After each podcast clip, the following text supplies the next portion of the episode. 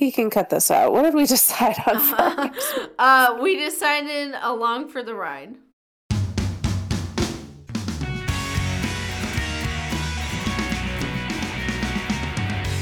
You're listening to Love Ya, your guided tour through the wide and wonderful world of streaming teen cinema and adult rom coms. I am one of your co hosts, Martha Sullivan, and I apologize if I sound horrible. It's because I have COVID. Uh, recording with me, as always, is my other co host. Uh, I am Maren Hagman, adult services librarian and rom com enthusiast. And, uh, well, I know how I am, but how are you doing today, Maren? I hope better than me. I. Uh, certainly certainly feeling better i am so sorry martha i hope you feel better soon um, that's okay this is the this is one of those risks for working with working with the public um, and also serves as a reminder to all of us that the pandemic is still ongoing and even though some of us myself included have been desirous of uh, easing back on our precautions that it is probably a mistake to do so uh, PSA over. Let's talk about Christmas movies. Yeah. Uh, we are talking today about the 2023 Netflix, not Netflix, Freevee original, EXMAS, uh, written by Dan Steele, directed by Jonah Feingold, and starring Leighton Meester as Allie, Robbie Amell as Graham, Michael Hitchcock as Dennis, Catherine Greenwood as Jeannie, Veronika Slowikowska as Mindy, Stephen Huey as Elliot, Thomas Cadrot as Brady, uh, Donna Benedicto as Jess, and Daniel Bacon as Mr. Tusk. Uh, this is the story of Allie and what did I just and Graham, Graham. who were uh, engaged to be married and then broke up and now uh, Allie finds herself alone on Christmas. Uh, Graham is planning to stay in LA uh, because he works for a video game company and is in crunch time. So he calls his family and lets them know that he won't be home for Christmas. So, in a truly unhinged move, uh, Allie goes to Graham's family's house for Christmas which Graham discovers when he rearranges stuff so that he can actually be with his family, comes home and discovers that his ex fiance is already there. Um, the two of them decide, well, the two of them sort of subtly, not subtly, uh, covertly engage in a competition of wills uh, to see who gets to quote unquote win the family time. Uh, and in the process uh, rediscover their affection for each other and actually hash out why they broke up in the first place. Um, the climax of the movie happens around a family hockey game where Graham's father suffers a heart attack, uh, and everybody has sort of a realizing what is truly important um, in their lives uh, Graham quits his job ultimately with the video game company and he and Allie reunite. Um did I miss anything important? Um, I think you got all the major beats. Uh, I, w- I will just underscore it is actually they explicitly dare each other to or bet each other that the other will get kicked out by Christmas Day. Um, so they are ah, yes. they are explicitly they explicitly have are trying to get the other to be asked to leave uh, by Graham's family. Um, I think it is also worth noting it, it is also stated that Allie, um, her mom has passed away and her dad is with his young new girlfriend in Hawaii, um, which is why she was gonna be alone over the holiday. I think her sister was with her in laws. So, and so her ex in laws to be uh, invited her because they knew she was going to be alone. Um, and one through line that also happens throughout the movies, we see that Allie has stayed very close to his family and is actually uh, in many ways more connected to his family than he is. She is still like regularly calling and FaceTiming them and is still very much in their lives, even though uh, she lives in Los Angeles and they live in Minnesota. Um, so yeah, true, kind of unhinged behavior. Um, that is explained away by they had been engaged for five years or been together for five years before they broke up. Um, and I think Graham's dad has a line about uh, you know, she she has been in our life this long, like she is family now. Um, which yeah, is uh when you take a step outside the confines of the movie is uh not necessarily uh uh, always seems appropriate. Although I will say, I, I do think that, like, the implication here is that they never intended, they always intended to continue having a relationship with Allie on their own terms and not involving Graham. That, like, Graham getting re involved and getting between them was kind of accidental. Um, well, and in fact, explicitly accidental because they thought he would not be coming. So it, it is a little more it is unhinged behavior, but it also like in the context of the movie kind of makes sense. So yeah, I think those are the so only things I would add. I appreciate that helping me fill in. Let us start there. And I'm going to preface this by saying I did have fun with this movie. Like, we will get into that in more detail. But from a real world point of view, maintaining a close social relationship with your ex's family is unhinged behavior. yes? Like, I'm not crazy in thinking that that is, like, not something that feels appropriate.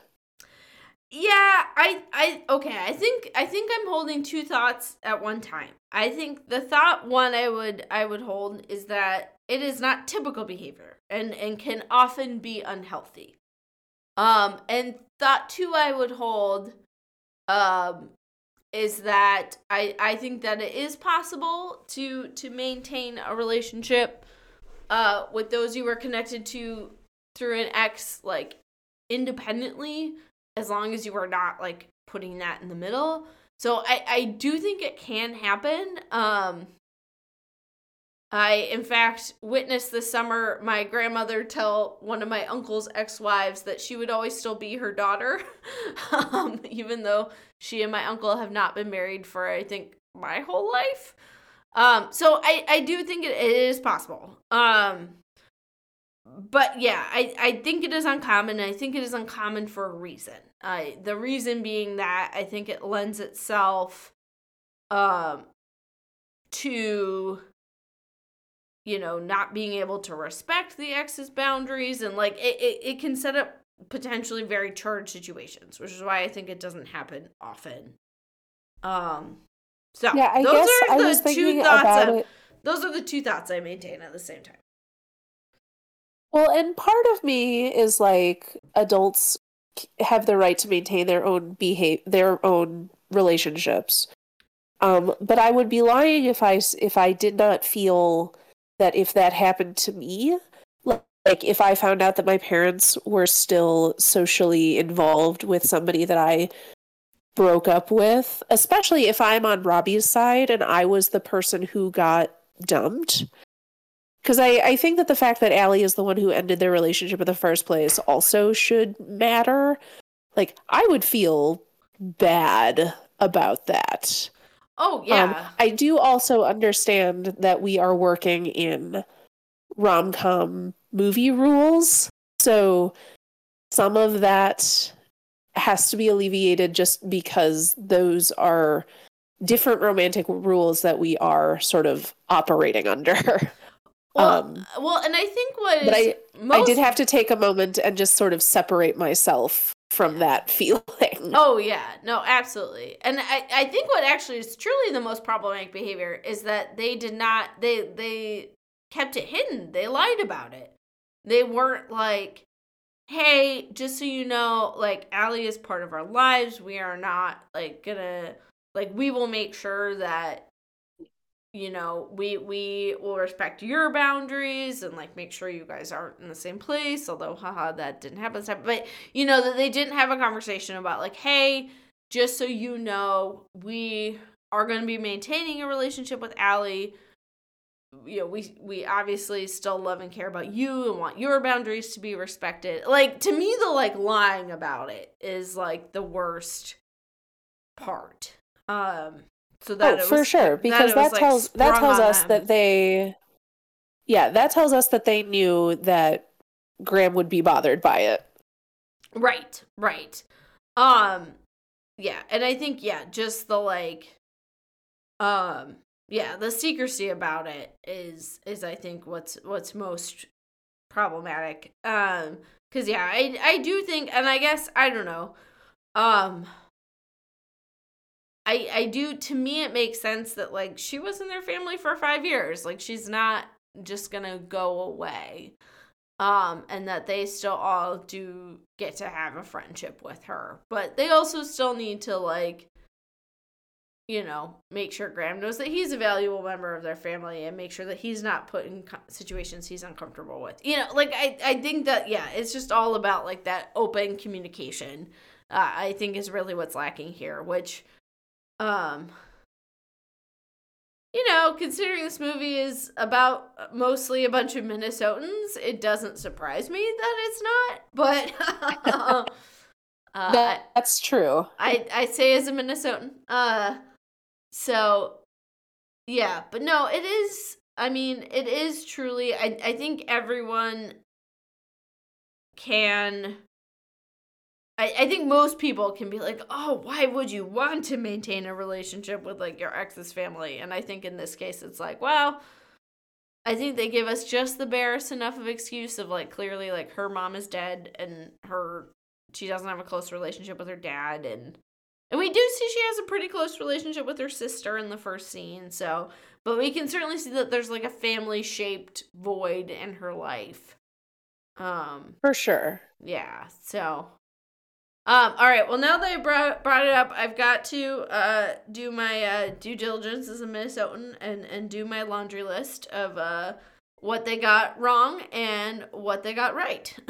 um, Get into it. Yeah. So now now it's time to play the game of uh, correct Minnesotan or not. Uh, so things I did get correct. I was very pleased that there were multiple references to past high school hockey uh, teams. That seems very accurate. Um, and I was also glad that they like did like they like everyone played hockey and like they went out ice fishing. Although, oh my god, that looked so dangerous. Like the lake that they went ice fishing on, I was scared for them. I was like, that ice yes. does not look thick enough. Like, what are you doing?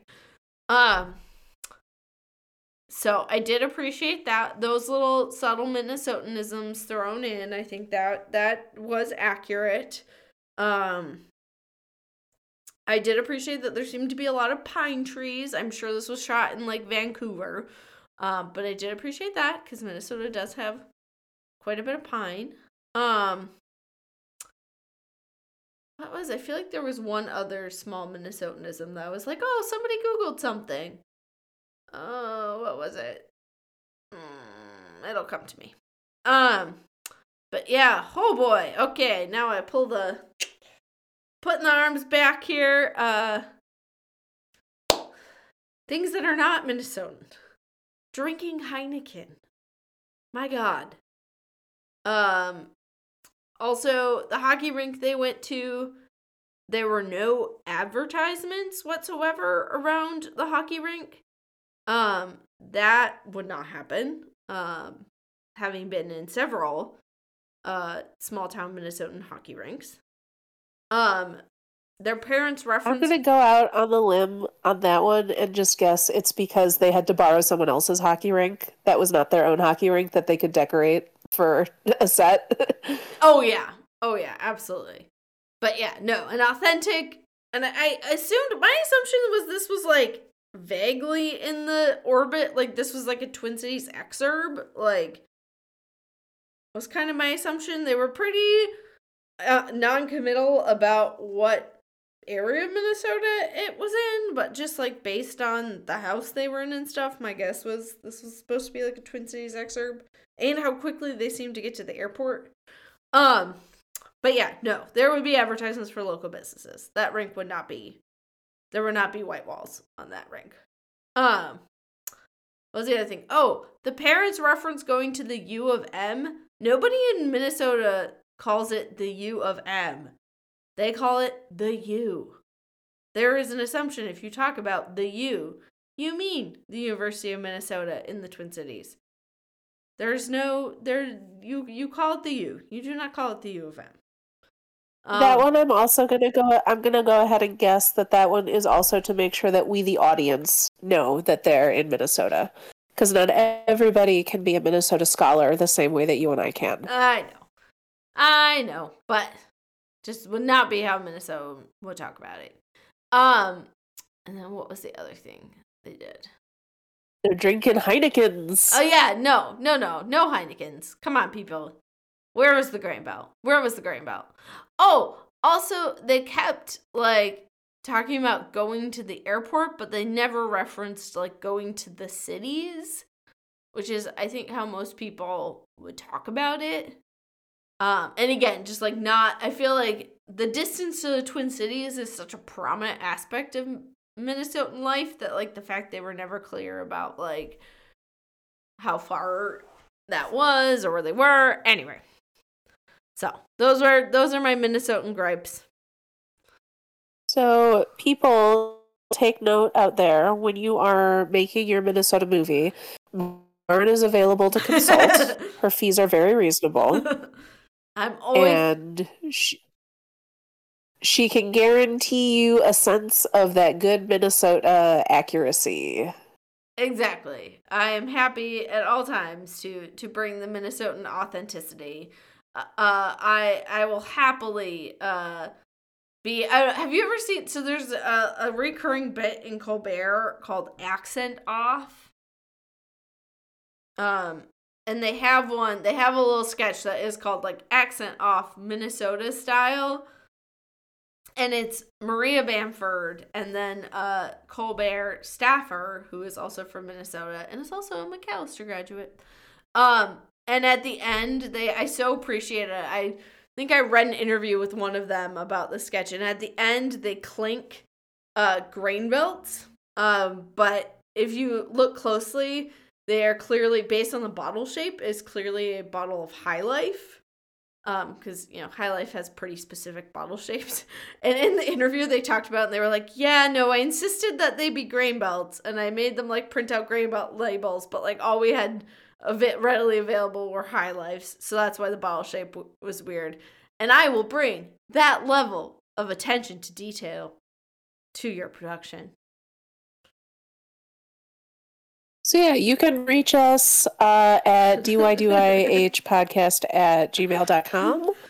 Um, Lauren's rates are very reasonable. And yeah. Yeah. So, uh, reach out. Yeah. So that is my uh as as a resident Minnesotan, that is my uh that is my uh Minnesota based critique. Um but overall, love to see it. Thank you. Uh, but overall, I thought this movie was pretty charming. Um, I think that, uh, yeah, I think Robbie and Val Meester had nice chemistry. Um, which I'm a little shocked based on. So I just okay. I don't know if you saw this. I want to say it was in Vanity Fair. Uh, someone in Vanity Fair had the smart idea to have, uh, Leighton. I never. It's Leighton, right? Leighton Meester. Yes to have an interview of her by her husband Adam Brody. Um and they actually they like published so they basically like published a conversation between Leighton Meester and Adam Brody. And during it, uh, it is actually revealed that she never like she had never seen Love Actually or The Holiday, and she doesn't actually she hasn't ever really actually watched rom coms. Um, which I thought was really which I kept thinking about while I was watching this movie, and I thought was really interesting that she confessed to like not being a rom com person and not really being familiar with the genre, um, because I think she did a really nice job of like having like kind of a wacky zany energy Yeah, I thought she was fun. I thought she brought a lot of charm to a character that does not behave in a way that uh I find particularly she's not she's not making great choices, but Leighton Meester is a pretty inherently charming person. Um and she it's not like it's I, I don't think that either she or Graham is being painted as more of like being in the right. I think they're both on pretty equal footing. Um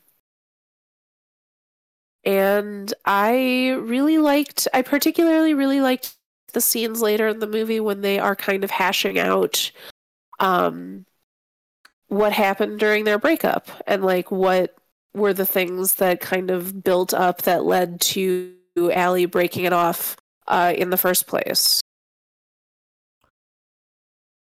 Yeah, and I, I think they did a really nice job like showing um and not uh, honestly not just telling like showing us like how um you know Graham wasn't being emotionally available for her and being a supportive partner but then also like giving him his piece and like it, I think it really, like you said, it treated neither of them as like the villain. You know, it really kind of it, it felt very well rounded in terms of like, oh, okay, yeah, you can kind of see why this happened and see everyone's point of view, which I think doesn't always happen.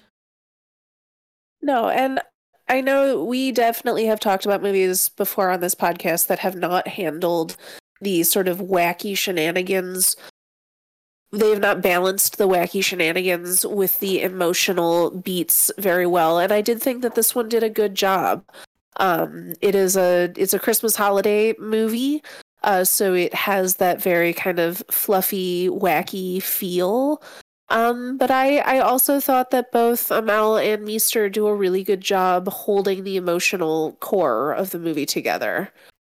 Um, I think that Hit Graham's parents are maybe a little too two dimensional wacky, but that's always true, I think, in rom coms that involve parents. Um, and Jeannie is very uh, Minnesotan in her sensibilities. I did feel like if I met Jeannie at a family reunion, uh, that would make sense to me. yeah, yeah. Although I gotta say that uh, jean dress she was wearing, I was like, listen, as someone who girl who lived in small town Minnesota in two, in in 2007, I didn't even still see moms wearing that very 90s dress. Like, come on now. Yeah, I think that was pretty funny. Um, also funny considering like weed was just legalized in Minnesota, so I really enjoyed that whole sequence of her accidentally feeding them uh weed cookies. Yes. Yeah, and I although th- shame on her for putting in putting a mystery ingredient. Oh no, it was the butter. Yeah, no, it she she very understandably thought it was regular butter. It was like small in small letters on the side THC. Although I so I do not partake um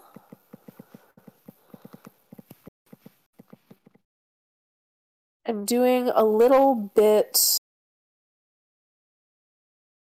Okay, so it is the THC that makes you silly. Yeah. I had a moment of is THC the part of weed that would do this to you? And since I am not an imbiber, I did not know for certain, but the three seconds of Googling I just did tells me that that is correct. yeah. So. Yeah. Yeah. And I think, I mean, along with that, I think uh, this movie had really nice hijinks in that they were small enough stakes um and they were actually pretty funny and like not gross. I think a lot of the times these hijinks get really gross. Um but I really appreciated that the hijinks in this movie were like she accidentally uses weed butter. She um the the little baby Jesus and his mom's uh nativity keeps getting stolen and the one they get from the local hardware store is a duck and a dinosaur and uh, I enjoyed that running joke. that was so good. And I particularly enjoyed the whole gag of her hiding under the covers while his mom is trying to have an emotional talk with him about uh their relationship and she just like you see her hand sneak out and sneak this croissant um and she's just like you can see her trying to eat the croissant under the covers like i appreciated that like yeah none of these i think these movies gags were like really nice they they weren't gross they weren't cringy um they were just um pretty fun Yeah, I agree. I, the one the one joke that did not land well for me. Um so Graham's little sister Mindy is a lesbian and kudos to the movie for not making that a thing. It's just you know, they talk about her longtime girlfriend and we find out that they just recently broke up. Um the one joke that I did not love and she meets another woman over the course of the movie uh, Quinn and they start a relationship. And the one joke that I really did not care for was at the very end of the movie when Graham and Allie are reunited. They've been living together in LA. Graham's family comes to them for Christmas.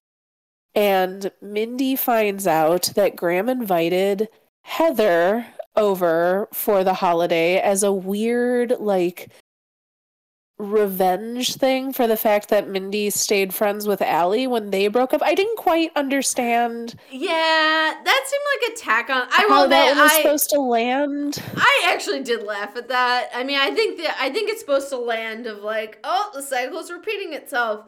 But I think the problem with that one is like we also had the moment of her whole family being like, "Oh, you and Heather broke up. Oh, thank God, we can stop pretending to like her." and Well, uh, And also, she brings Quinn with her to Christmas. Yeah. So, like, she and Quinn have been together now for a year. And although she does I don't know. show- It was yeah, yeah. The if if the dynamic had been the same, where like she broke up with Heather and the family was like, "Oh, you got like it." Was similar to Graham and Allie, I would have understood better. But now I was just like, "This is weird and awkward. Don't do this." yeah, exactly. Yeah, I I think that that was probably just a joke tacked on at the end. Because yeah, it would have made more sense if they were like, "You guys broke up. Oh no, we love Heather." Like, oh, uh, but yeah, rather than being like, "Oh yay," like bye Heather. Yeah, so that that did feel kind of odd. Um. I, I I think the potential was there, but yeah, it didn't land, I think, as they intended. Um, just because, yeah, they had not set up Heather to be someone that was ingratiated in the family. I also I was I so there was also a polyamory gag in the movie which I actually think that I liked because it makes Graham the butt of the joke, not the poly couple. Yes. Like Graham sort of reconnects with a woman that he knew in high school and they go out a little bit and then she invites him home and it becomes clear that she and her roommate have sort of a friends with benefits situation going on and she is inviting him to come uh home with both of them. And he downs a shot and then says nope can't do it. And i i think that the joke was actually written artfully enough to make graham the focus of it rather than um danielle and her roommate but i was wondering what your take on that oh yeah. moment was No, I agree. I I think that I think that it was not that joke was not putting down the I think that joke was like Graham being mad at himself that he could not like him being like, "Oh, this would be so cool." Oh no, I can't. You know, like I think I think he was like yeah, he was not looking down on them, he was looking down on himself and like yeah, I don't think it was I don't think it was like um oh gosh, what's the word I'm looking for? isn't polyamory weird Yeah, exactly. No, the the joke was like Graham he was in like he was in over his head. Yeah, Graham being like, oh, like, and well, and I think the implication too is he's still hung up enough on Allie that he's like, oh, this Yeah. sounds amazing. Oh, I can't do it. Like, I'm being dumb. I can't do this. You know, like, yeah, I think he clearly was like, oh, this would be great. Nope, can't. You know, like.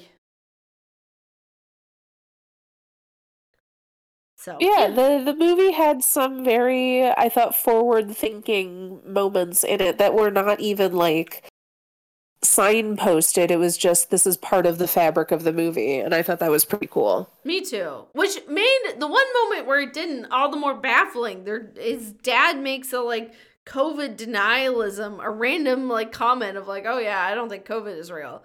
That was absolutely baffling because yeah, like the rest of the movie kind of quietly has some, you know, like little progressive Well, and I had a there. moment where I was like, I almost wondered if it was supposed to be a joke, but then nobody follows up on it. yes. Like if the dad was saying it to be funny, but then they just sort of all go, okay, and move on and no one ever talks about it again. Exactly. Like they didn't make it clear that the dad was being like, "Ha ha." Like I think it's clear that the movie doesn't think that, but it was such a weird character detail for him. It was. It was. Yeah. That was really, I think, the one kind of off putting. Like, what? Yeah. Because, yeah, other than that, yeah, I think this movie did a really nice job of, like, balancing being silly, but not really being mean to any of its characters, which I think sometimes can be a hard, hard line to toe. Yes. Um, especially, I, I feel like in rom coms, we are frequently asked to be on the side of someone. Like, we are, like, we are asked to be on the side of somebody, and then the other character has to, like, prove themselves. And I, I didn't feel that way for this movie. No, I think this movie liked all its characters. and I I deeply understood like being being in the video game industry like I I am a person who is into video games so I'm I'm aware of like what happens with them and crunch time is awful and ruins lives like I was deeply sympathetic to Graham being in this position where he's basically told you have to work up until Christmas and feeling like that feeling like he has no choice but to do that um i think that is a pretty common ask in the video game industry for Mhm. people that are in that like we have a like we have a release date and we have to get everything done so like this is your life now Hmm. um and i also am very sympathetic to why Allie would not want to not deal with that, but why Allie would be like, I am not your priority. Your job is your priority, and that's not how I want my life to be. Yeah, and I think it's really nice that it- Real issues. Exactly. And like that they communicate through it.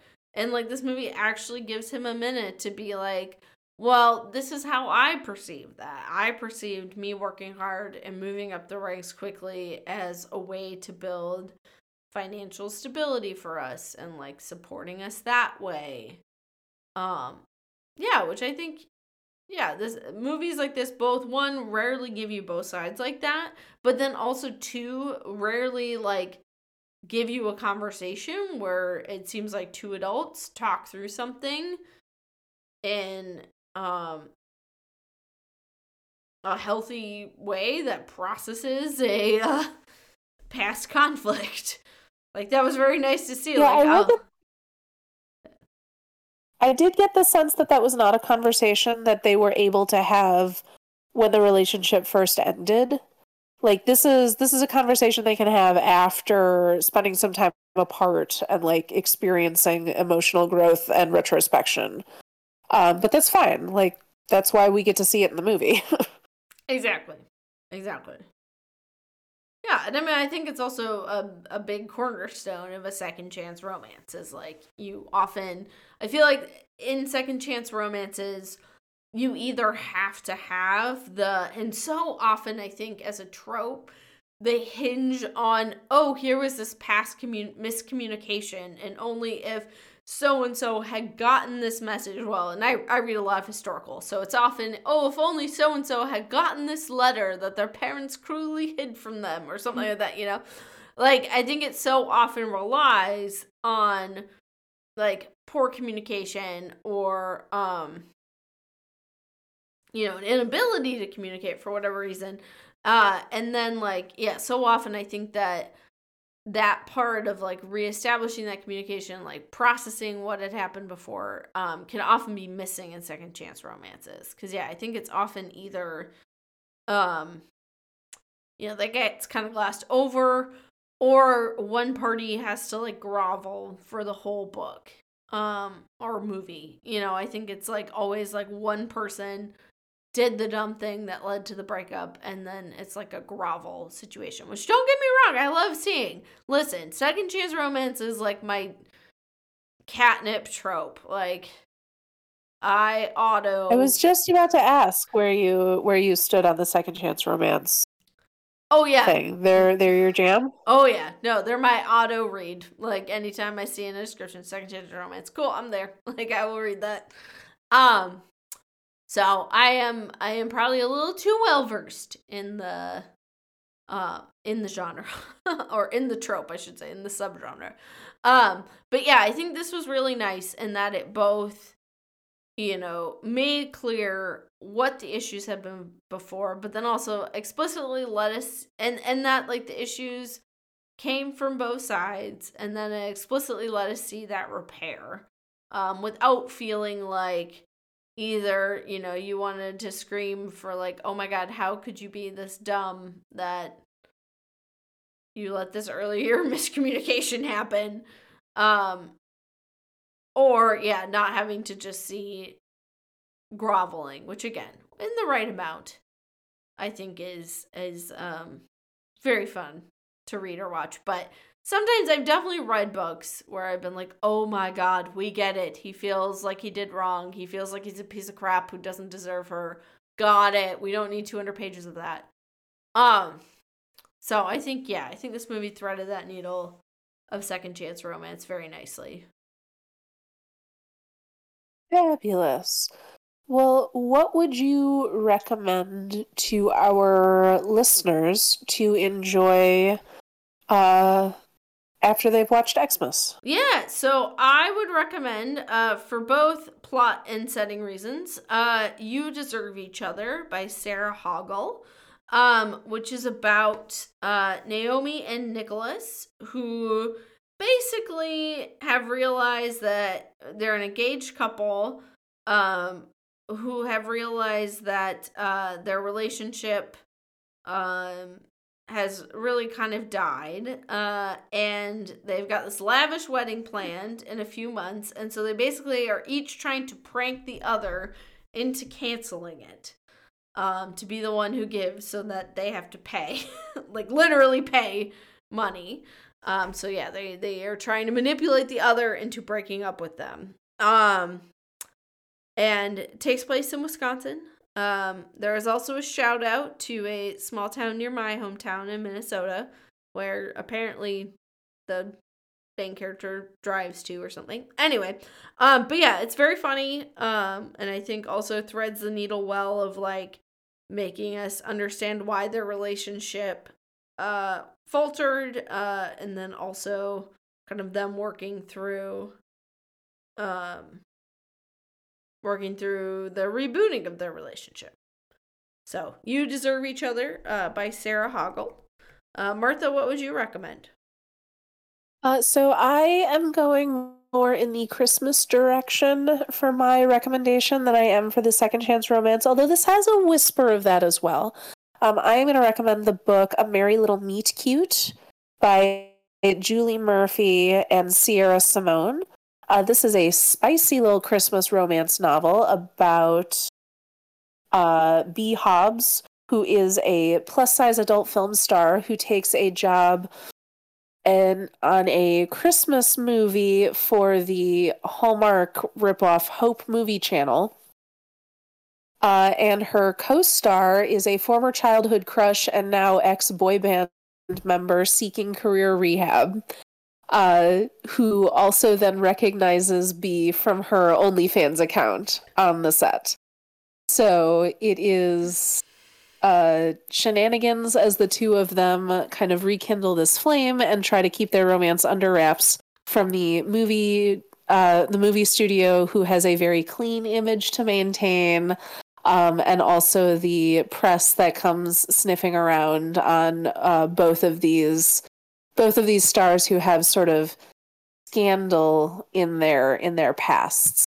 Um, it is very cute it is very spicy uh, and it's very festive. So that is my that is my recommendation for people. And i believe it has a sequel out as well. Ooh. so if you like the first one there's more where that came from. So that is going to do it for us for EXMAS. Uh, join us again in a couple of weeks when we uh, return to discuss the 2022 adaptation of a Sarah Dessen YA novel, Along for the Ride, uh, which is available to you now streaming on Netflix. Uh, if that is not soon enough for you, remember that we also have our sister show, Did You Do Your Homework, which drops on the same feed on alternating release dates. And our next episode is going to be our giant best of 2023. Uh, Did You Do Your Homework is a podcast I co host with Maren's husband, Pete.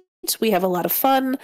Our last episode was a giant uh, Hayao Miyazaki retrospective in light of his newest release, The Boy and the Heron. Uh, you can check out all of our socials at DYDYH Podcast. We are currently most active on Twitter and Bluesky.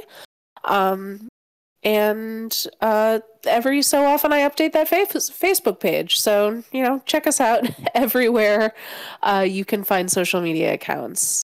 Uh, you can find me at all the places at Magical Martha, uh, including Bluesky mostly, Twitter sometimes, Letterboxd always. Uh, and I'm also on TikTok where I share videos of my guinea pigs. Uh, and the username for that is the Libratrix, T H E B R I T R I X. Maren, where can people find you? Um, folks can find me on Twitter at a underscore star underscore danced, where I basically only tweet about romance novels these days. So if that interests you at all, feel free to give me a follow. Uh, I also am just gonna slide this last uh, plug in. I have been writing a newsletter on TinyLetter. Tiny Letter is going away, so I have to decide what I want to do, uh, where I want to move the uh, kind of long form, random media thoughts that I have, uh, where I would like that to live. I have been writing about watching all of the Disney animated canon that I've been watching in uh, release order. So if that interests you, I believe until the end of the month, you can still find that at tinyletter.com at backslash magical Martha.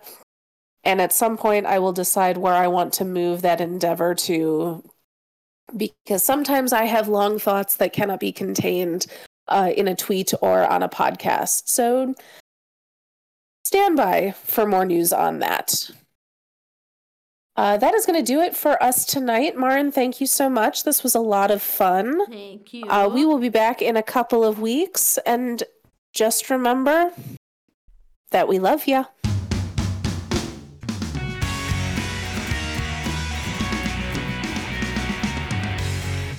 All right. I, All I am going to go and probably rest my head Oh, for a good. while. Good. Well, I hope you get a lot of rest. I hope you feel better soon. Thank you. Me too. I'm hoping this is I'm hoping this is quick.